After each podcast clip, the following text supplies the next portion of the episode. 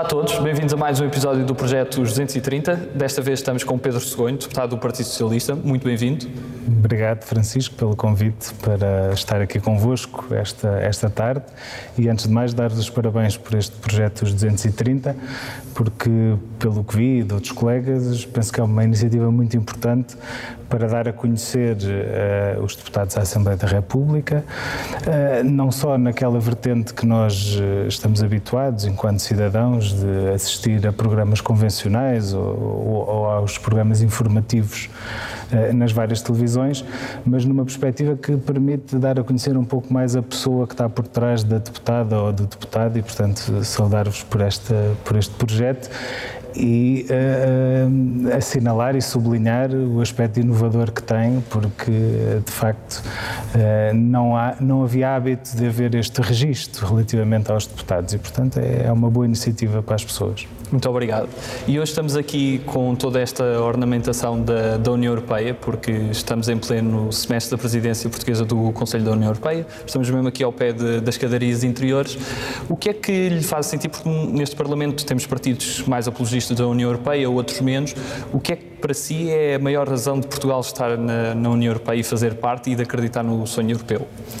Bom, eh, eu propus de facto que pudéssemos usar esta exposição como cenário, não só uh, pelo facto deste átrio eh, ser também ele um, espaço emblemático da Assembleia da República que as pessoas reconhecem-no ao, ao, ao vê-lo, mas também porque esta exposição sobre as presidências portuguesas da União Europeia e da, da própria adesão de Portugal à União Europeia é de alguma forma hum, eh, simbólica uh, daquilo que é o maior compromisso interpartidário pós 25 de Abril uh, que tem a ver precisamente com a ação e com a integração de Portugal na Europa. Que é algo que transformou uh, radicalmente o país, não só na perspectiva da, do que é o mercado único, do que é a circulação de pessoas, uh, do que é a possibilidade de qualquer pessoa poder uh, desenvolver a sua vida profissional em qualquer país da União Europeia aquilo que permite que existam normas que são aplicáveis a todos os, os, países membros desta organização, mas também pelo facto de Portugal ter passado a fazer parte da organização eh, internacional que maior paz trouxe à Europa e maior concerto e harmonização trouxe à convivência entre os diversos povos e os diversos Estados uh, europeus. E nesse sentido, acaba por ser de facto um, um, um ideal uh, europeu que é transversal a todos os partidos. Mesmo aqueles que têm uma posição mais cética não deixam, obviamente, de ter um pensamento sobre a Europa. Uh, e uh, de facto é algo que uh, marca muito a transição de Portugal para a democracia, eh, em que, de facto, o projeto europeu veio consubstanciar o desenvolvimento, a democracia, as liberdades eh, e veio dar mundo e dar cosmopolitismo eh, à presença de Portugal no mundo, sem ter que virar costas a outros aspectos da nossa história, que também são, são importantes, mas que, de facto, permitiu haver um salto de qualidade de vida uh, extraordinário para os portugueses e, portanto, é um projeto em que Portugal está muito empenhado. Uh, tem sido um catalisador do aprofundar da integração europeia e da, da procura de consensos uh, entre, entre os diversos povos e, portanto, daí que uh, entendi que eram, estando eu até na, na Comissão dos Assuntos Europeus e as pessoas normalmente não têm ideia de que os parlamentos nacionais participam nos processos europeus de forma constante, através do escrutínio de iniciativas, através da audição aos eurodeputados, através da audição um, até a comissários uh, europeus, é muito importante que se perceba que o Parlamento Nacional, que a nossa Assembleia da República, tem um papel e tem algo a dizer na Europa e esta exposição é um marco disso mesmo. Vamos agora ao seu percurso pessoal e começando obviamente pelo início, nasceu em Santarém, cresceu em Santarém, apesar de também ter vivido em Abrantes. O que é que marcou mais de todo esse período de crescimento nessa terra? Bom, eu, eu, nasci, nasci em Santarém e, e sobretudo cresci e, e, estudei em Santarém e portanto a maior herança que, que, que trago desse período é de facto eh, toda a minha formação base Uh, numa cidade que tem um património riquíssimo, que tem uma história riquíssima, uh, que uh, tem de facto um, um, permite-nos ter um, um, panorama cultural da vida do país desde a sua fundação até, até ao século XIX e toda a, minha, toda a minha adolescência, todo o meu crescimento foi muito marcado por essa via cultural e por essa via patrimonial. Uh, daí também, mais tarde, ter, ter enverdado pela história também, obviamente, teve a ver com essa, com essa formação base e com, com essa marca.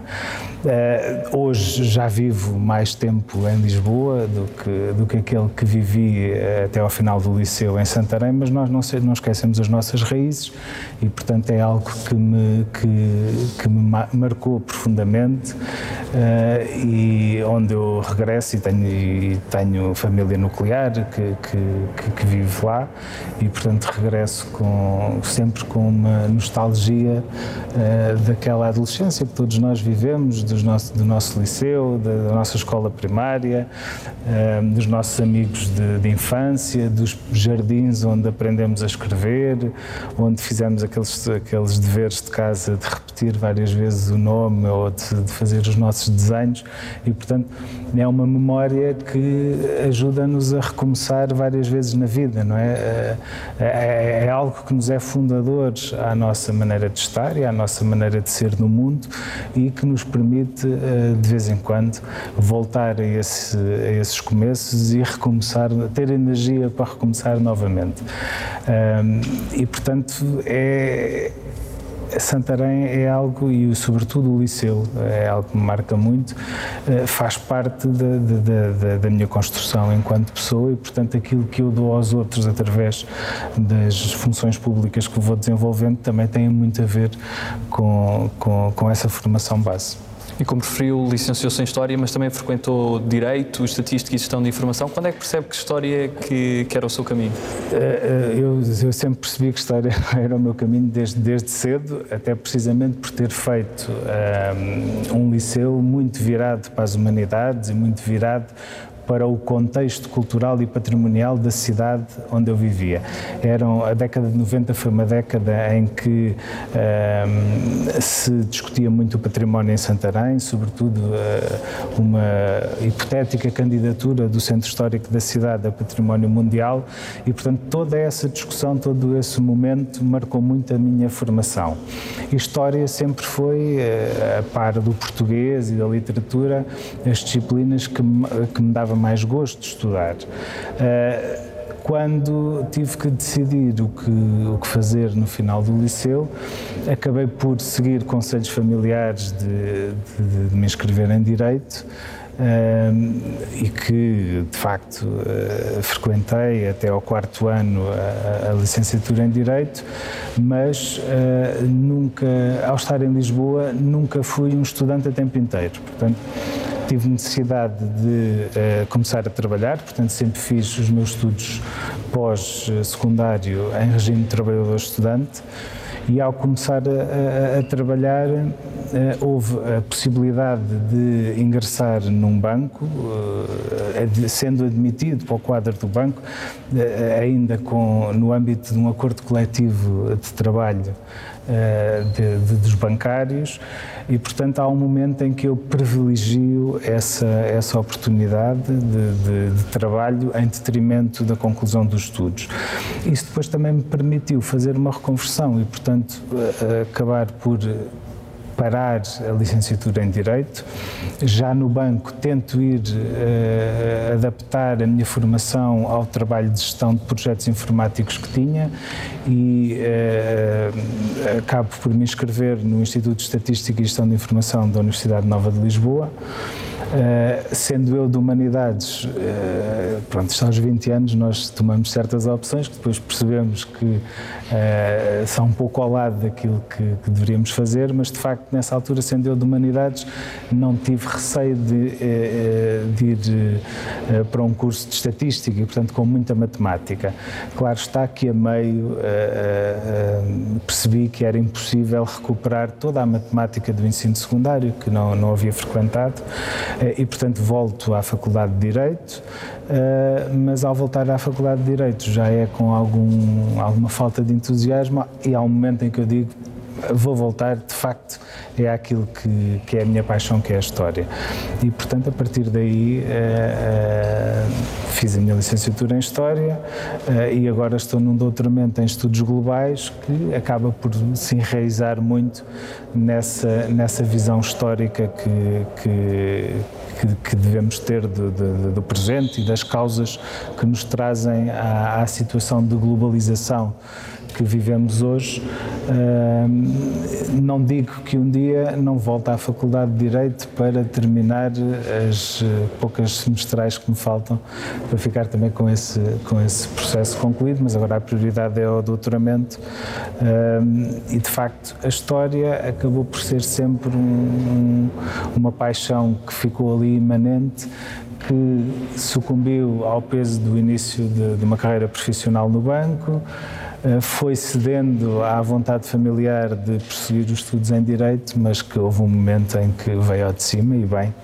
E, e este, este percurso também eh, multifacetado e plural e heterodoxo acaba por uh, ser uma riqueza que, que, trago para estes este doutoramento que agora frequenta em estudos globais, que é também ele um cruzamento interdisciplinar e multidisciplinar de quatro áreas, as ciências sociais, humanidades, as ciências do ambiente e da sustentabilidade, e portanto hum, tudo acabou por se encaixar como se eu ao longo do tempo fosse fazendo um puzzle e que só já quase no término é que, é que fez sentido todas, todos, todo o percurso que tive.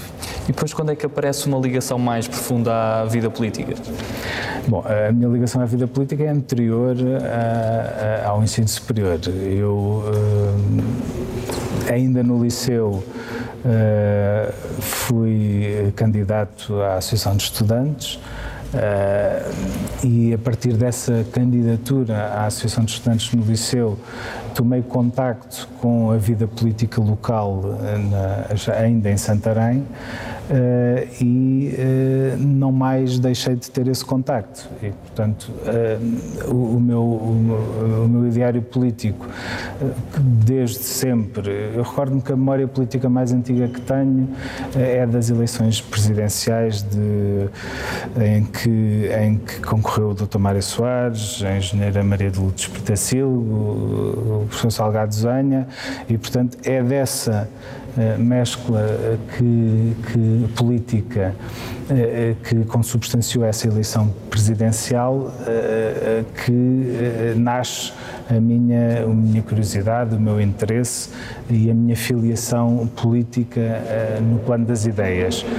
E a partir daí era mais ou menos óbvio que se alguma vez me aproximasse a uma juventude partidária ou a um partido político seria na área do, do socialismo democrático e do, e do PS.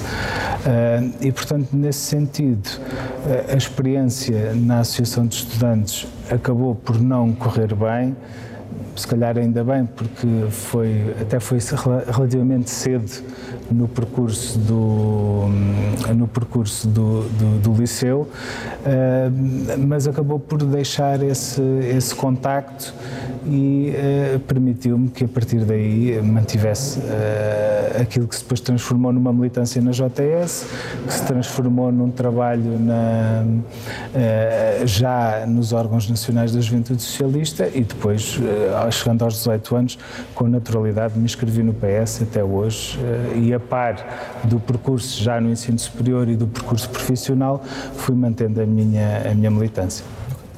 Falando agora um pouco da sua experiência autárquica, porque tem uma vasta experiência autárquica a nível de freguesias, mas também ao nível municipal, um, nomeadamente foi presidente da Junta de Freguesia de Campo de Orique e presidente da, da ANAV. Consegue-nos explicar uh, de modo bastante simples o que é a ANAV, para quem não conhece?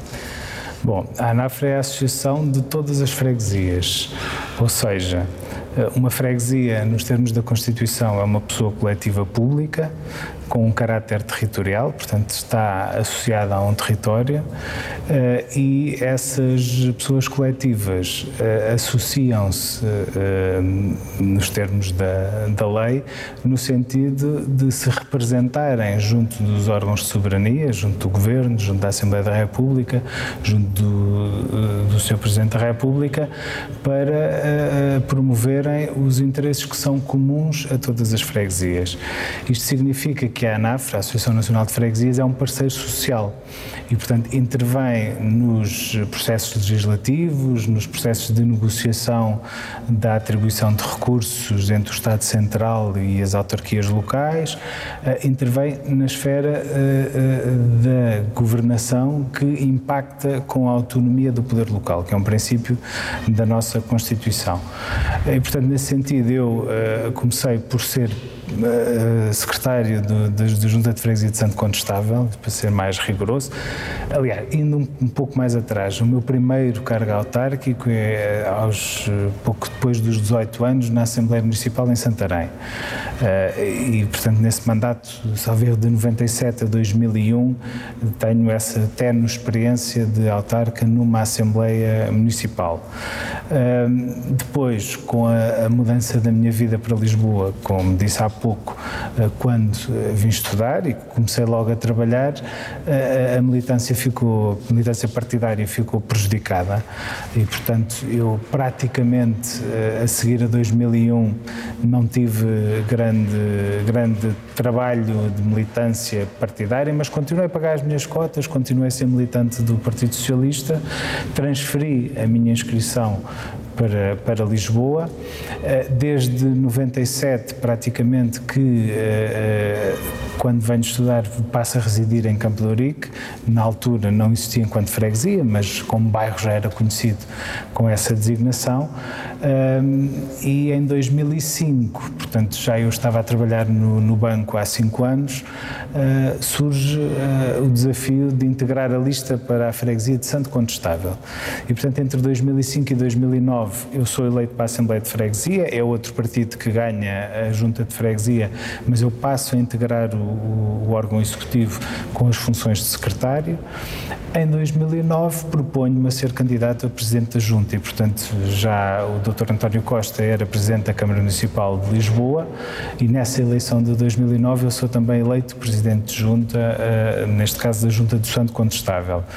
Esse mandato de 2009 a 2013 tem como, em Lisboa tem como principal marca a reorganização uh, administrativa da cidade, portanto as, as, as, mais de 50 freguesias de Lisboa uh, passam a, a 24 uh, e ganham um conjunto alargado de competências e de recursos que não tinham. Portanto, significa na prática que as freguesias de Lisboa tratam da varredura das ruas, no resto do país essa competência é dos municípios, as freguesias de Lisboa gerem os jardins de, de infância e as auxiliares da ação educativa dos jardins de infância, é algo que no resto do país são os municípios que fazem e, portanto, há um conjunto de, de competências para as quais estas são um exemplo passam a ser das, das freguesias, no caso específico da cidade capital e são nessas 24 freguesias é criada a freguesia de Campo de Urique, que integra o território da freguesia de Santo Condestável.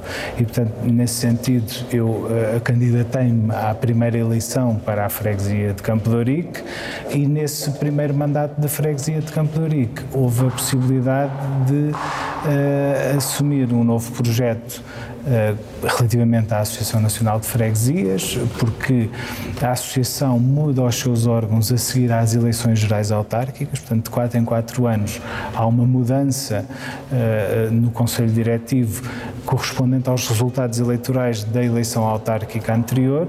Nesse caso, cabia ao Partido Socialista indicar a presidência para o, o Conselho Diretivo. Foi o, o, o meu colega Cândido Moreira, entretanto falecido, do Conselho de Amarante. E que já estava infelizmente doente, convidou-me para ser vice-presidente e ao agravar-se a situação de saúde dele, eu assumi a presidência da ANAFRE nesse ano de 2014. E portanto foram seis anos, depois houve eleições novamente, eu recandidatei-me em dois congressos apresentei-me à, à, à, frente da ANAFRA em dois congressos consecutivos, num deles eletivo, eh, e portanto foram seis anos muito ricos porque permitiu-me não só representar as freguesias junto do Poder Nacional, aqui em, em, em Lisboa, junto da Assembleia da República e do Governo, mas também representar o país ao representar a ANAFRE em organismos internacionais como o Conselho da Europa. E, portanto, foi uma experiência muito multifacetada, com, uh, que me permitiu eh, contactar com o país todo. O ser presidente da ANAF, eu costumo dizer que é muito próximo, e até de ser presidente de, de, de, de uma junta de freguesia, é muito próximo de ter uma atitude de compromisso e de saber ouvir as pessoas. e o ser presidente da ANAF é trabalhar com todos os partidos e, portanto, ser o presidente de uma associação em que estão freguesias de todos os partidos e de todos os, os movimentos de cidadãos. Eh, é, é, é, um bocadinho parecido com aquilo que, o Presidente da República tem que fazer ao exercer a sua magistratura uh, de independência face aos, aos partidos políticos. E na ANAFRA é o mesmo, portanto, nós somos cada um do seu eleito pelo seu partido, mas os, o Presidente e os Vice-Presidentes e o Conselho Diretivo têm que, de alguma forma, saber representar toda essa diversidade uh, e foi uma experiência fantástica que, que, que me fez crescer e que me mostrou muito da riqueza e da heterogeneidade do país nós, então, sendo eh, autarca na cidade capital como Lisboa, só mesmo através da experiência da ANAFRA é se consegue perceber as diferenças que existem na, em territórios uh, como no interior, no norte, no Alentejo Profundo. E, portanto, as dificuldades que as populações têm por estarem mais distantes das grandes centralidades e, e, de alguma forma, a ANAF também serve para contrabalançar esse, esse centralismo endémico que às vezes existe no nosso país. Dentro do Partido Socialista é desde há algum tempo o secretário nacional adjunto, com a parte da, da organização, um pelouro também grande, para um partido que, que tem a dimensão do, do, PS, tanto a nível nacional como local. E fala-se muito de, da questão da, da, máquina partidária, toda uma estrutura muito grande. Qual é o maior desafio perante uma estrutura tão grande? Bom, o, o, maior desafio de ter responsabilidade na organização num partido com a, o histórico e o papel que o Partido Socialista tem na nossa democracia é o de uh, garantir que todos os órgãos a todos os níveis funcionam. E, portanto, cumprem as suas competências estatutárias e têm meios para desenvolver esse trabalho, eh, quer seja ao nível local, de, de, de secção, quer seja ao nível conselho das comissões políticas conselhias, quer seja ao nível distrital das comissões políticas federativas, eh, e, portanto, é preciso que eh, o PS tenha uma abrangência territorial nacional e, portanto, está presente em todo lado. Uh, os militantes fazem parte dessas, dessas estruturas e é preciso que essas estruturas se articulem com os níveis uh, onde, onde se inserem, uh, seja do, do, nível conselho para o nível distrital, seja do nível distrital para o nível nacional e que essa estrutura, que se chama de máquina, está pronta a fazer passar a mensagem do partido aos cidadãos, apresentar as ideias do partido e os programas do partido para os vários níveis em que, no seio da democracia, o partido apresenta listas e apresenta candidatos. E, nesse sentido, o nosso papel enquanto organização é fazer com que existam as, os meios necessários para que essas ideias circulem e essa missão política seja, seja cumprida. Com respeito pela autonomia das estruturas, das suas competências estatutárias, que também é, é algo que é muito importante. É um desafio que eu abracei há, há relativamente pouco tempo. Uh, e que uh, fico, obviamente, muito, uh, muito orgulhoso pelo facto do Secretário-Geral Adjunto do PS, o José Luís Carneiro, ter confiado uh, em mim para poder fazer parte desta equipa que com ele uh, gera o dia a dia do, do, Partido Socialista, claro, sempre com a supervisão do Secretário-Geral António Costa. Uh, e, portanto, é um grande desafio que, que, que me entusiasma pensar que é, neste cargo pessoas tão dispares já estiveram responsabilidades, como historicamente alguém que nos abandonou há, há pouco tempo e que nos deixa cheio de mágoa, o, o militante, o engenheiro Jorge Coelho. e, portanto, obviamente que é uma responsabilidade, tendo, em conta esta história, é uma responsabilidade ter uh, uh, esta missão de, de, de, alguma forma, ter um papel de coordenação ou de, ou de pivotagem ao nível da organização do PS, com os desafios que hoje em dia se colocam das redes sociais, das novas tecnologias, das novas formas de comunicação e de, e de, e de trabalho uh, nas, na próprias ferramentas do uso individual que os militantes têm ao seu dispor, como seja o tele telemóvel, o computador, eh, e obviamente que hoje Hoje em dia é um desafio adicional conjugar tudo isto para que a estrutura, aquilo que chama de máquina, funcione, mas sem perder como eh, fim último e como visão estratégica a persecução de um programa político, de levar ideias transformadoras à sociedade e que em cada nível possa melhorar a vida dos cidadãos. É esse o nosso trabalho. Falando daqui da Assembleia da República, qual é que foi o momento que, que mais marcou desde, o, desde a vida de trabalho de comissão, desde o restante trabalho parlamentar? Há assim um momento que, que tenha marcado mais, seja pelo seu simbolismo ou, ou por outro índole? Bom, hum, eu, eu sou, sou, sou, um pouco formalista nesse, nesse aspecto e, portanto, uh, dou muita importância a, a, determinados momentos que são, que são simbólicos da, da, da vida da, política e, e, da vida da democracia e que não são só uh, pela, pela espuma dos dias e pela discussão dos dias. Uh, eu acho que, por exemplo, momentos como a, a tomada de posse e instalação de uma nova Assembleia da República, momentos como a tomada de posse perante a Assembleia da República do Presidente da República eleito.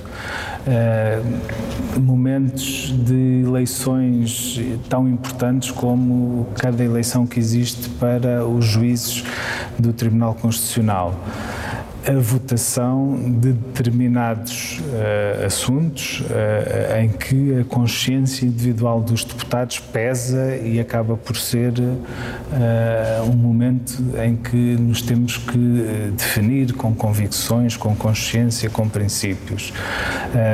são momentos muito importantes, mas eu diria que todas as vezes que a Assembleia da República elege juízes para o Tribunal Constitucional, todas a oportunidade que tive de assistir à tomada de posse, agora como deputado, já tinha assistido antes como, como, como presidente da Associação Nacional de Freguesias, mas agora como deputado, assistir à tomada de posse do Presidente da República perante ah, a Assembleia da República.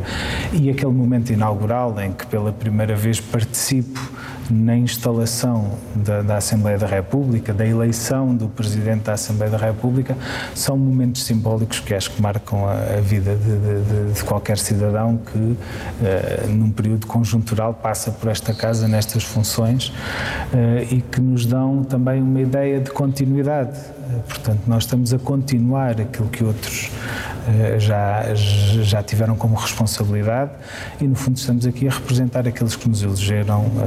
A, a soberania reside sempre nos eleitores e temos que ter isso presente em cada momento. E estes são momentos que simbolicamente reforçam essa, essa carga de sermos mais do que aquilo que, que somos individualmente considerados.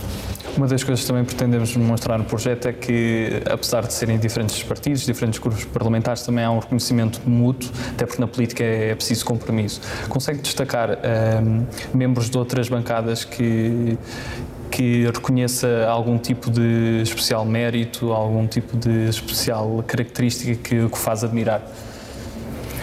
Sim, várias, várias pessoas, até porque hum, na minha encarnação anterior como presidente da, da Associação Nacional de Freguesias já tinha uma, uma interação muito grande com a Assembleia da República, porque a ANAFRE, sempre que intervém, intervém no, no, processo legislativo, falo em discussões de especialidade nas diversas comissões e, portanto, vamos conhecendo várias, várias pessoas.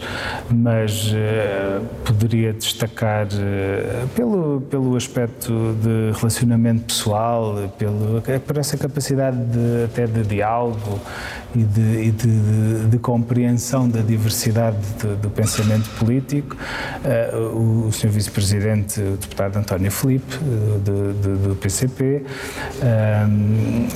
o Sr. Deputado uh, Paulo Muniz, do, do, do, PSD, que está comigo na, na, na, Comissão dos Assuntos Europeus, precisamente, a deputada Isabel Meireles, também do PSD, que também está na, na Comissão uh, dos, Assuntos, dos Assuntos Europeus, o deputado Jorge Costa, uh, do Bloco de Esquerda, uh, que agora julgo que interinamente vai assumir as funções de líder parlamentar devido a uma, a uma, a uma licença de paternidade que, que, que, vai ser usada pelo atual líder, uh, que comigo já havia trabalhado, trabalhámos em conjunto numa candidatura presidencial de Manuel Alegre em, em 2011 e, portanto, ah, obviamente podia dar mais, mais, mais exemplos, mas há todo um trabalho humano entre pessoas que nos faz ter este, ter este relacionamento e ter esta uh, capacidade de diálogo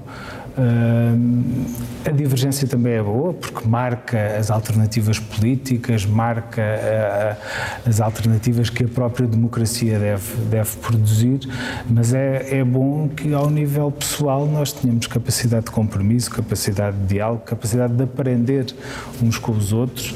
Ah, e estes, estes quatro exemplos que lhe dei, o deputado António Filipe, a deputada Isabel Meireles, o deputado Paulo Muniz ah, e, e o deputado Jorge Costa, eu podia também também dar o exemplo da deputada Beatriz Gomes Dias, são também do Bloco de Esquerda, são exemplos de pessoas a, quem eu estou a conversar consigo e estou-me a lembrar de situações pessoais em que me ajudaram a, a compreender determinadas situações ou que mantêm um, um nível de diálogo eh, que também é preciso para que eh, as instituições funcionem. E é importante termos esta ligação pessoal também e nós não somos máquinas, não somos perfeitos, não somos detentores de verdades absolutas e, portanto, o outro é importante sempre para eh, aprendermos e para nos corrigirmos a nós próprios e nos aperfeiçoarmos e, e uh, com, com, com, toda a humildade eu uh, estou sempre disponível para ouvir alguém que saiba mais do que eu ou que pelo menos tenha uma visão que sendo diferente pode complementar o meu raciocínio mas que não seja reafirmando uh, a, a visão que eu próprio tenho em relação a determinado assunto. Agora temos só fazer uma pausa antes de ir para a segunda parte. Como é que estamos de tempo? 19 minutos, quase 20 minutos. A contar com os outros? Ah. Não. Não, sem contar com. Sem contar, Ok, 19 Não, isso agora. Agora esta parte também é mais rápida. Então posso. Quando tiver. Eles apanharam logo uma situação caricata na primeira vez que vieram cá. Sim, sim, sim, de jogar entre planos. Depois, depois também dá mais. Esta é que é a grande vantagem. Então faz só teste de som. Um, dois, três, teste, teste, som, som. Cooperação e presidências. Tá? Quando quiser. Posso? Estamos agora à segunda parte da, da nossa entrevista com perguntas ainda mais dinâmicas e começamos com as nossas habituais escolhas. E a primeira escolha que lhe proponho é entre humildade e ambição. Humildade. Cães ou gatos? Bom, essa aí eu já hesito, porque tanto gosto de, de cães como de gatos, Ah, mas eu acho que se tivesse que escolher para fazer parte da, minha vida no dia a dia, eh, escolheria um gato pela independência que, que- que tem, não é? Portanto, face a- às necessidades diárias. Hillary Clinton ou Kamala Harris? Hillary Clinton, Rui Veloso ou José Cid? Rui Veloso, François Hollande ou Emmanuel Macron? François Hollande.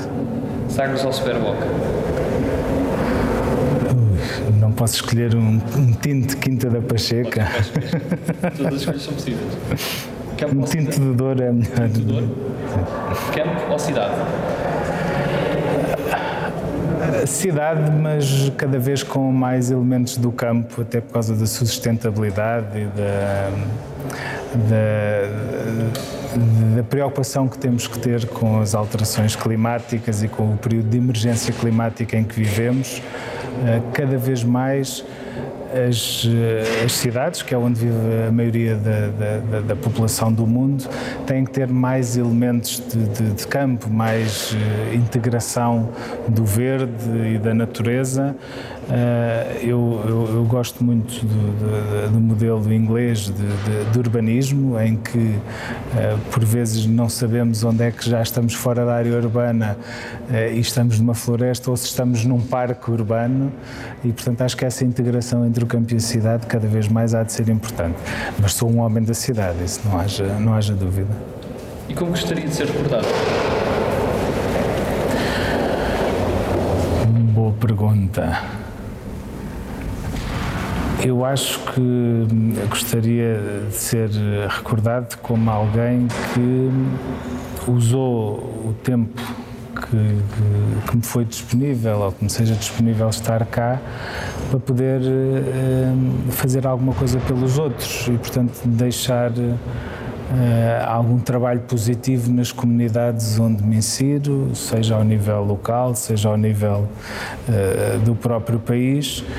Ahm, mas se calhar aquele traço que da primeira pergunta que me, que, que me colocou, a escolha entre a ambição e a humildade, uh, mesmo que se recordem daquilo que eu possa fazer, e, e eu acho que o que nós fazemos, as obras, são mais importantes do que, do que o que nós somos, uh, se se recordarem do que fiz uh, em conjunto com um traço de humildade, acho que fico contente. Voltando às escolhas, sonho ou realidade? Realidade. Centro-esquerda ou esquerda? Centro-esquerda. Eixo do mal ou governo sombra? Eixo do mal. Teatro ou pintura? Pintura. 230 ou 180? 230. Tem alguma figura histórica que o inspire mais, se- que se tivesse a oportunidade para convidar para almoçar, que seria o seu convidado? Bom, tantos. Tantos, tantos, tantos. Ah, há um senhor que está aqui atrás de nós e que eu gostava, ah, se fosse possível, não é desse lado, que é o, o rei Dom Carlos. Ah, Pensava que era Eduardo Ferro Rodrigues porque estava aqui, estava Sim, exatamente. em pessoa e em fotografia. Exatamente. O- quem eu gostava de, daqui, lembrei-me, eh, o rei Dom Carlos, na perspectiva de perceber determinadas eh, atitudes, determinados comportamentos no, no- período final da, da monarquia liberal, onde eh, poderia eh, ter tido um outro tipo de, não intervenção, digamos assim, na, na vida parlamentar da época eh, e que se tivesse havido menos intervenção por parte do, do, do rei árbitro ou do rei moderador eh, e uma componente uh, governativa, portanto, de um, de um, presidente de um conselho ou de um primeiro-ministro mais, mais legitimado pela, pela democracia parlamentar, uh, porventura uh, teria tido um desfecho diferente do que aquele que teve com, com, com, com o regicídio. isto porque o facto do poder moderador, neste caso do rei, interferir na escolha do governo, faz com que haja uma maior descolagem entre o Parlamento, na altura as Cortes, e a legitimidade que, que os partidos nesse Parlamento têm e a sua desresponsabilização face a um poder executivo, porque houve alguém que interferiu ou que, ou que tem, um, tem uma, uma ação maior do que aquela que deveria ter. Uh, e, e, e, portanto, gostava, eu gosto muito do século XIX uh, e, e, sobretudo, obviamente, do ponto de vista de, de, de historiador, de, do estudo uh, da época, e era uma personagem que eu gostaria, até pela riqueza dos seus interesses pessoais, gostaria de conversar no sentido de perceber politicamente porque é que tomou determinadas opções ou porque é que interveio em determinadas, determinados assuntos onde deveria ter resguardado essa, essa, essa imagem de um chefe de Estado mais moderador e mais árbitro do que, do que interventivo, que acabou por ser em algumas matérias, sobretudo no início do século XX, o que obviamente acabou por conduzir a, ao desfecho que, que, que conhecemos. Qual é aquele país que nunca visitou e gostaria mesmo de ir? Eu ia, ia, dizer Escócia, mas eu já fui ao Reino Unido. Portanto, país no sentido de nação, uh, gostaria de, de visitar a, a, Escócia. Aliás, se não tem havido a pandemia, era a minha escolha no verão de, de 2020. Uh, eh, mas não foi possível. Agora, país, país mesmo que, que nunca visitei e que gostasse de visitar, eventualmente seria a, a Rússia, pela diferença de pela diferença de cultura face à Europa Ocidental, mas sem deixar de haver alguém comum, não é? Portanto, não é a mesma diferença uh, de uma China ou de um Japão, não é? Ou de uma Índia, em que a distância, obviamente, é, é maior. Uh, aqui estamos a falar de países que nascem da plataforma euroasiática que obviamente que esteve sempre uh, por trás de toda a história, pelo menos desde o Império Romano uh, uh, até aos dias de hoje, e portanto seria até do ponto de vista patrimonial, do ponto de vista da, da, da arte e também da história política, algo que nunca visitei que não sei se também se tenho coragem de visitar sozinho. Há outros países que sim, por exemplo, a, a Escócia é algo que eu prefiro nem ir acompanhado quando for visitar, porque realmente não, eh, não conheço, sobretudo, nem Edimburgo, nem as Terras Altas e tenho muita, muita curiosidade em, em conhecer. É uma viagem que eu quero fazer sozinho para poder estar o tempo e, e fazer os percursos que, que, que entendo. No caso de, de, de visitar a Rússia, fosse a Moscou, fosse a São Petersburgo ou até algo mais, mais distante, é algo que eu não sei se teria coragem de, de, de visitar sozinho, pela diferença linguística, pela ideia de grandiosidade e de dimensão dos espaços que, que, que me faz alguma, alguma confusão, mas sim, de facto era a viagem eh, que nunca fiz e que, e que gostaria de fazer e planeada com bastante tempo, com muita leitura, como eu gosto de fazer antes de, de viajar. Em termos de leituras, tem sim algum livro favorito? Bom, eu, eu, livros favoritos tenho muitos, porque hum, praticamente todos do Essa de Queiroz são, são, são livros favoritos, um bocadinho na linha daquilo que, que há pouco falava sobre a, a, hum, a admiração e a, o fascínio que tenho por século XIX. Uh, mas uh, já de, literatura internacional até mais recente, uh, há, há, livros que marcaram, O Nome da Rosa de Humberto Eco,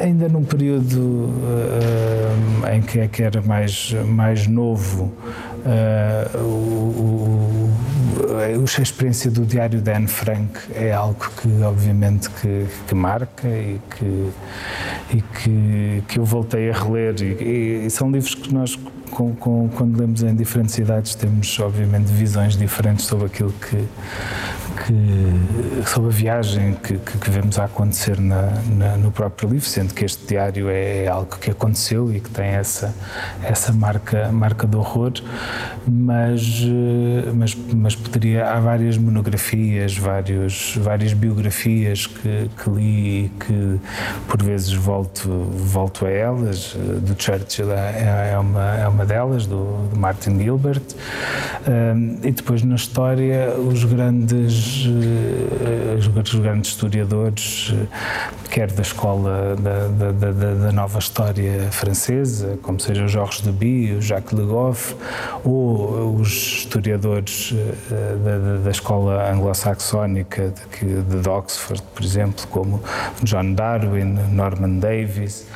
Um, o, o, aqueles livros todos de, de, das várias eras que terminam na era dos extremos dos, dos historiadores uh, mais filiados numa visão histórica marxista, como o, o Eric Hobsbawm. Uh, portanto, podia continuar aqui a dar, a dar vários, vários exemplos. Neste momento, o que estou a ler uh, é A Terra Prometida do Barack Obama e, eh, que são dois livros grandes, eh, e o Filho do Século do António Scurati, acho que é assim que, que se chama, portanto, no fundo, é um, uma biografia ficcionada de Benito Mussolini, mas com base em, em, factos históricos. Portanto, são assim os dois, uh, os dois tijolos que, que, que, estou a ler em, em, em, paralelo, mas depois, obviamente, que o doutoramento obriga-me a ler muita coisa e sempre que há qualquer coisa da Maria Filomena Mónica eu compro e devoro em três dias. e, e, também vou para os policiais, eh, às vezes quero descansar a cabeça e agarro em livros que não têm importância literária nenhuma, como sejam os, eh, a série do, do, do espião israelita Gabriel Ballon de, de, Daniel Silva. Portanto, sou muito, é como, nos filmes, sou muito uh, heterodoxo, porque tanto sigo uma linha mais convencional do ponto de vista académico, uh, como gosto, obviamente, de seguir as, as tendências mais uh, do pensamento e mais, mais intelectuais, como depois também gosto de descansar e conhecer outro tipo de literatura, até porque dá-nos uma ideia também da, da, da globalização da cultura de massas e, portanto, os, os, os policiais ou os livros de espionagem ou os, os romances que circulam uh, nos, hipermercados, nas, nas lojas de, de, de, de free shops dos aeroportos, agora vamos menos, mas quando lá passávamos, também nos dão uma ideia de quais são os pontos comuns dessa cultura de massa uh, que, de alguma forma, acaba por ser algo que nos liga a todos, independentemente de se somos americanos, se somos europeus, se somos asiáticos, são traduzidos em todas as línguas, porque circulam para o mundo todo. Para quem está habituado a estudar as interconexões e as interdependências e, e, os transnacionalismos, consegue até identificar nas estruturas de, de, de, de esquema literário, como essas obras são escritas, elementos comuns para poderem agradar a públicos de locais diferentes do, do mundo uh, e, portanto, é, faz parte também de, de, de, do nosso enriquecimento pessoal conhecer essa, essas obras, que não são obviamente obras marcantes no, no, espectro literário, mas que são importantes para termos uma ideia de, do que é que circula na, na, nos livros ao nível global. Passamos então ao nosso segmento de, palavras soltas e a primeira palavra que escolhi, peço que me diga o que associa a esta palavra, museus. Museus, arte antiga. Junta. Freguesia. Democracia cristã. Uh, eu ia dizer extinção, mas é em vias disso. Gato fedorento. Uh, radical. Confinamento. Leitura. Pobreza. Combate. Riqueza. Democracia. Educação. Igualdade. Resvés cantórica. Lisboa. Regionalização. Necessidade. Sistema eleitoral. Mais perfeito do que aquilo que muitas pessoas julgam. E se tivesse que resumir Portugal numa palavra, qual era a palavra que escolhia? Uma boa pergunta. Saudade. E para terminar, que mensagem gostaria de deixar aos portugueses? Bom, aquilo que eu gostaria de, de, deixar como mensagem a todas as portuguesas e a todos os portugueses é que nós somos pessoas como qualquer um dos cidadãos que, que, que vota, que participa na, na vida do nosso país e que eh, não somos máquinas, não somos obviamente seres, seres perfeitos e que procuramos naquele período em que estamos nessas funções, em representação de todos, uh, uh, dar o nosso melhor para que o país esteja um pouco melhor quando abandonarmos as funções do que aquilo que, que encontramos quando iniciarmos o nosso, o nosso trabalho. Mas nós somos cidadãos iguais aos outros e, portanto, uh, temos é o dever acrescido de poder ouvir as outras pessoas, de, de, aliás, de ter que ouvir as outras pessoas e incorporar essas, essa capacidade de audição e aquilo que, que, que, os cidadãos nos querem transmitir ao longo do tempo nas decisões que temos que tomar e nos trabalhos parlamentares nas diversas vertentes, seja na aprovação de leis, seja no escrutínio ao, ao governo, seja no escrutínio às iniciativas da União Europeia, incorporar essa, essas eh, necessidades, essas preocupações, esses enseios que a população tem e que nós eh, podemos eh, ajudar a cumprir através de, de, de, desta missão de ser um órgão de soberania, neste caso o Poder Legislativo do país. Pedro Segonho, muito obrigado pelo seu Muito obrigado, Francisco, é que agradeço e mais uma vez parabéns pelo projeto. Muito obrigado. Continuem atentos ao projeto 230, continuaremos aqui na Assembleia da República a realizar mais entrevistas, estejam atentos. Muito obrigado.